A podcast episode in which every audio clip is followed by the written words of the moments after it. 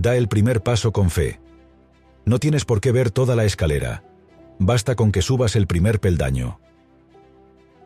Martin Luther King lideró una lucha cuya meta parecía imposible de alcanzar. Y lo consiguió.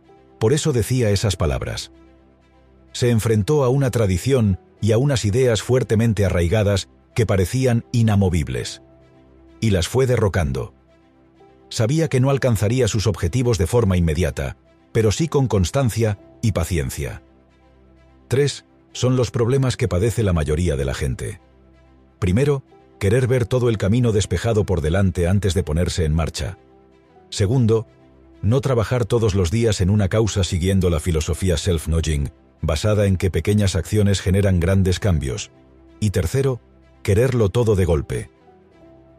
Erling Kage es un aventurero y el primer explorador de la historia que alcanzó los tres polos de la Tierra, el norte, el sur y la cima del Everest. Sus palabras son suficientemente esclarecedoras. El secreto para llegar al Polo Sur es ir poniendo un pie delante del otro el número suficiente de veces. Desde un punto de vista meramente técnico es sencillo. Incluso un ratón puede comerse a un elefante si da el número suficiente de mordiscos. El reto consiste en querer hacerlo. 2. Lo preocupante no es la perversidad de los malvados, sino la indiferencia de los buenos. Los perversos, crueles o injustos son en realidad una minoría, pero tienen mucho poder si el resto no hace nada. El dominio de la maldad no se basa en su poder, sino en la indiferencia del resto, porque la bondad siempre es más poderosa que la maldad. Dicho con otras palabras, ante la luz, la oscuridad se disuelve. La oscuridad, maldad, no tiene ningún poder sobre la luz, bondad, cuando ésta aparece. Pero hay un requisito indispensable. Valentía para dar un paso al frente y poner el grito en el cielo. Desde luego que es más fácil ser cobarde que valiente. Lo segundo siempre acarrea problemas. Martin Luther King fue asesinado el 4 de abril de 1968 y deja pérdidas por el camino, pero buena parte de los avances sociales, humanitarios y políticos que se han producido a lo largo de la historia y de los que disfrutamos hoy día han venido precedidos de actos ejemplarizantes de valentía. Martin Luther King, Mahatma Gandhi, Nelson Mandela, Rosa Parks, Malala Yousafzai o Benazir Bhutto son solo algunos nombres conocidos por ello. La esperanza de un mundo mejor recae siempre en manos de inconformistas luchadores, que, gracias a sus gestos heroicos, dedican su vida a la justicia, la paz o la igualdad. Martin Luther King decía, nuestra vida comienza a terminar el día en que nos volvemos silenciosos sobre las cosas que importan. Y también llega un momento en el que el silencio es traición. Por último, el lugar más caliente del infierno está reservado para aquellos que permanecen neutrales en tiempos de gran conflicto moral. 3. Siempre es el momento apropiado para hacer lo que es correcto. Lo correcto siempre es lo correcto, pero lo es aún más en circunstancias injustas. Esopo, fabulista de la antigua Grecia, decía, Es fácil ser valiente desde lejos.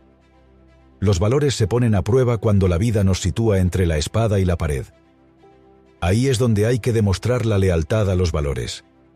Ahí es donde es preciso dar la cara y ser grande de espíritu. En esas circunstancias, la mayoría de la gente mira a otro lado porque no quiere problemas. Eso fue lo que hizo Pedro, discípulo de Jesucristo. Negarle tres veces cuando los acontecimientos le pusieron en un aprieto. Por eso Luther King decía, llega un momento en que uno debe tomar una posición que no es segura, ni política ni popular. Pero uno debe tomarla porque es la correcta. Y añadía, la sumisión y la tolerancia no es el camino moral, pero sí con frecuencia el más cómodo. Por último, Nunca, nunca tengas miedo de hacer lo correcto, especialmente si el bienestar de una persona o animal está en juego. Los castigos de la sociedad son pequeños en comparación con las heridas que infligimos a nuestra alma cuando miramos para otro lado. 4. Lo que se obtiene con violencia solamente se puede mantener con violencia. en línea con la filosofía de Gandhi de ojo por ojo y el mundo acabará ciego, Luther King ejerció un pacifismo practicante. Paz no es solo una meta distante que buscamos, señalaba, sino un medio por el cual llegamos a esa meta. La violencia crea más problemas de los que resuelve. La violencia solo engendra más violencia. Devolver odio por odio multiplica el odio. Añade una oscuridad más profunda a una noche ya desprovista de estrellas. La sensación de vencedores y vencidos siempre deja heridas difíciles de cicatrizar que, con frecuencia, se transforman en rencores, venganzas o reivindicaciones latentes que, como un volcán, pueden hacer erupción en cualquier momento. Se produce así un ciclo vicioso nada fácil de parar. Él decía, Guardadme de la violencia, ya se exprese mediante la lengua, el puño o el corazón. Luther King fue un apóstol de la no violencia. Lo más conmovedor de su legado es esa mezcla entre firmeza y pacifismo radical. La no violencia no es pasividad estéril, sino una poderosa fuerza moral que se hace para la transformación social. Este punto es importante subrayarlo. Pacifismo no es sinónimo de pasividad en absoluto, sino que hace referencia a que la única forma de lograr cambios estables y duraderos a medio y largo plazo es por medio de acciones sociales que generen presiones para cambiar las cosas.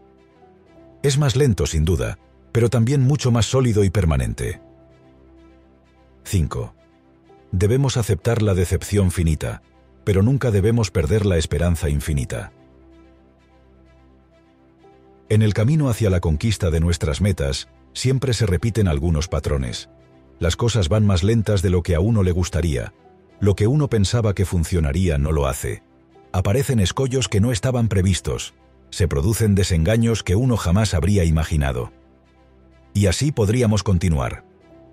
Pensar en grande siempre deja decepciones por el camino, pero ello no debe ser un inconveniente, sino un estímulo para luchar con más fuerza. Winston Churchill decía, El éxito consiste en ir de fracaso en fracaso sin perder el entusiasmo. Y eso solo es posible cuando caminamos con esperanza. Cava un túnel de esperanza a través de una montaña oscura de desesperanza. Reflexiona Luther King. Si hay esperanza en el futuro, hay poder en el presente. Soportamos estar mal hoy si pensamos que mañana estaremos bien. La esperanza cuadra la ecuación entre el presente y el futuro, y es el mejor remedio para conservar nuestras fuerzas intactas sin venirnos abajo mientras seguimos pedaleando. Una enfermedad se hace más llevadera si se está convencido de que con los días se curará. Un desengaño sentimental dura menos si se cree en el amor. Y una derrota es menos dolorosa si se ve como una experiencia valiosa para ulteriores desafíos. 6. La injusticia en cualquier lugar es una amenaza para la justicia en todas partes. El hecho de que la injusticia, que es el camino rápido y fácil para lograr algo, triunfe en algún sitio sin ningún tipo de consecuencia, puede dar lugar a que otras personas en otros lugares decidan seguir el mismo camino. Por ello, hay que ser implacables con todo tipo de injusticias, corregirlas y que los demás se enteren para evitar que prosperen en otras latitudes. Esa es la finalidad, por ejemplo, del derecho penal. El ordenamiento jurídico penal es un elemento disuasorio para todos aquellos que quieren saltarse la ley. Si haces X, la condena es Y. El derecho penal cumple así una función restitutoria del equilibrio, justicia. Esa es la función de la justicia a nivel jurídico, pero también debe lograrse lo mismo a nivel social, penalizando aquellos comportamientos antisociales. Pongamos un ejemplo en el ámbito de la empresa. Imaginemos que una persona llega tarde al trabajo sin justificación de manera recurrente. Los demás lo saben y ven que no tiene ningún tipo de consecuencia.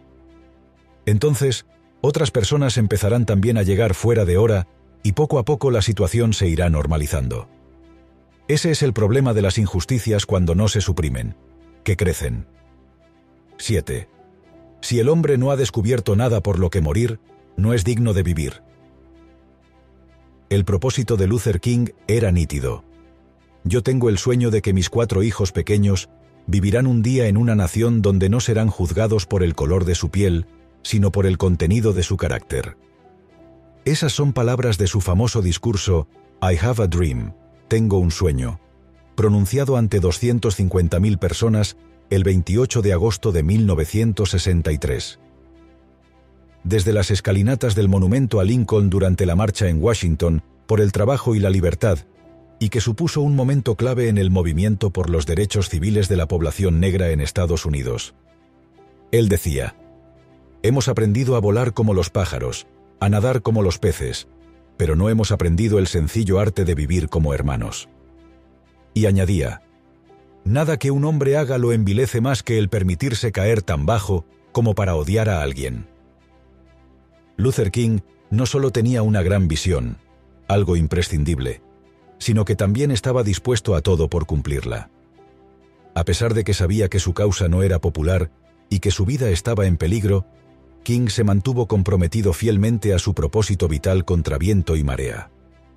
Fue arrestado más de 25 veces, asaltado en al menos cuatro ocasiones y finalmente asesinado. ¿Y tú?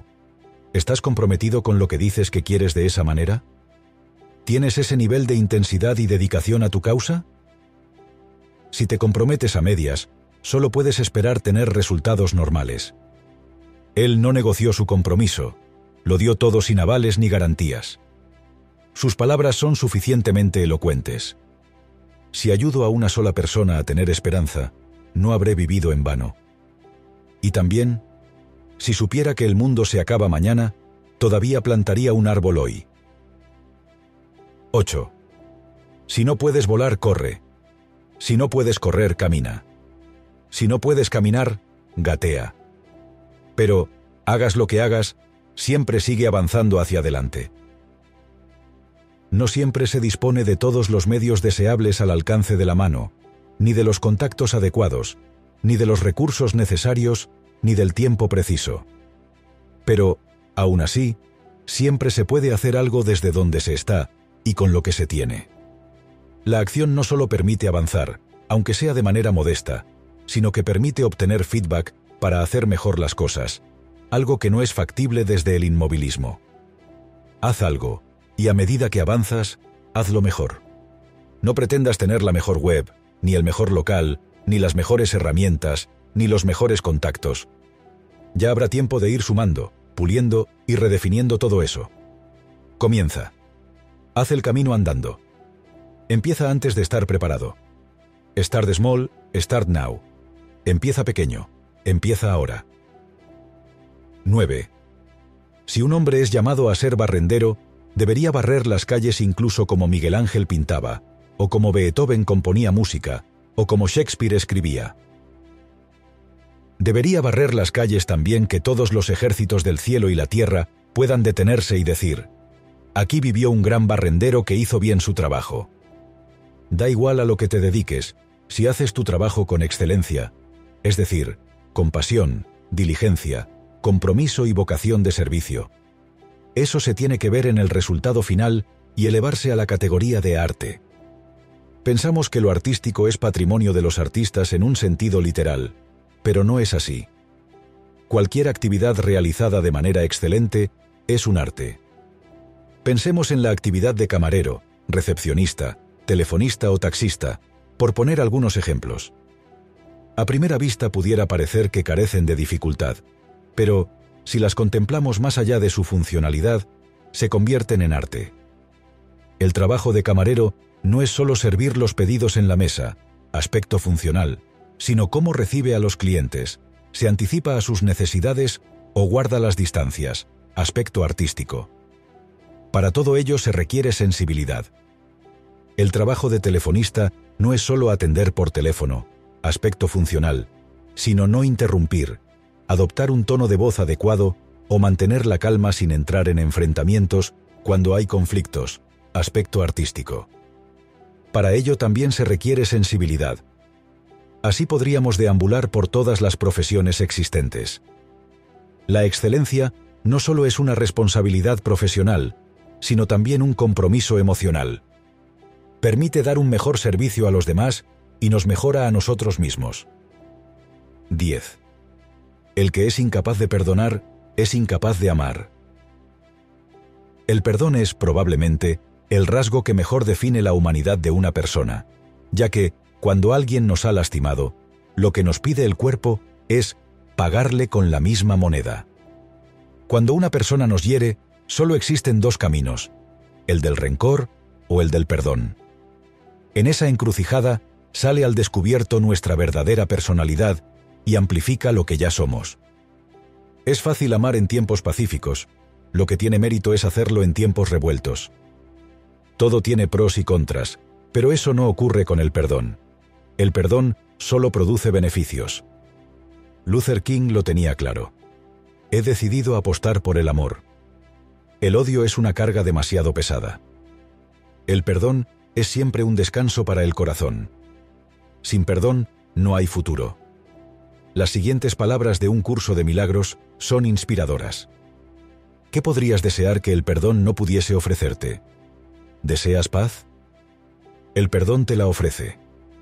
Deseas ser feliz, tener una mente serena, certeza de propósito y una sensación de belleza, y ser valioso que trasciende el mundo.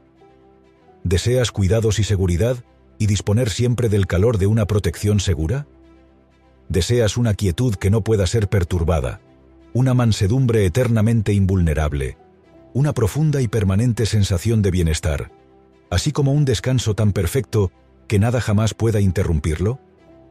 El perdón te ofrece todo eso y más. El perdón pone un destello de luz en tus ojos al despertar y te infunde júbilo con el que hacer frente al día. Acaricia tu frente mientras duermes y reposa sobre tus párpados para que no tengas sueños de miedo o de maldad, de malicia o de ataque. Y cuando despiertas de nuevo, te ofrece otro día de felicidad y de paz. El perdón te ofrece todo eso y más.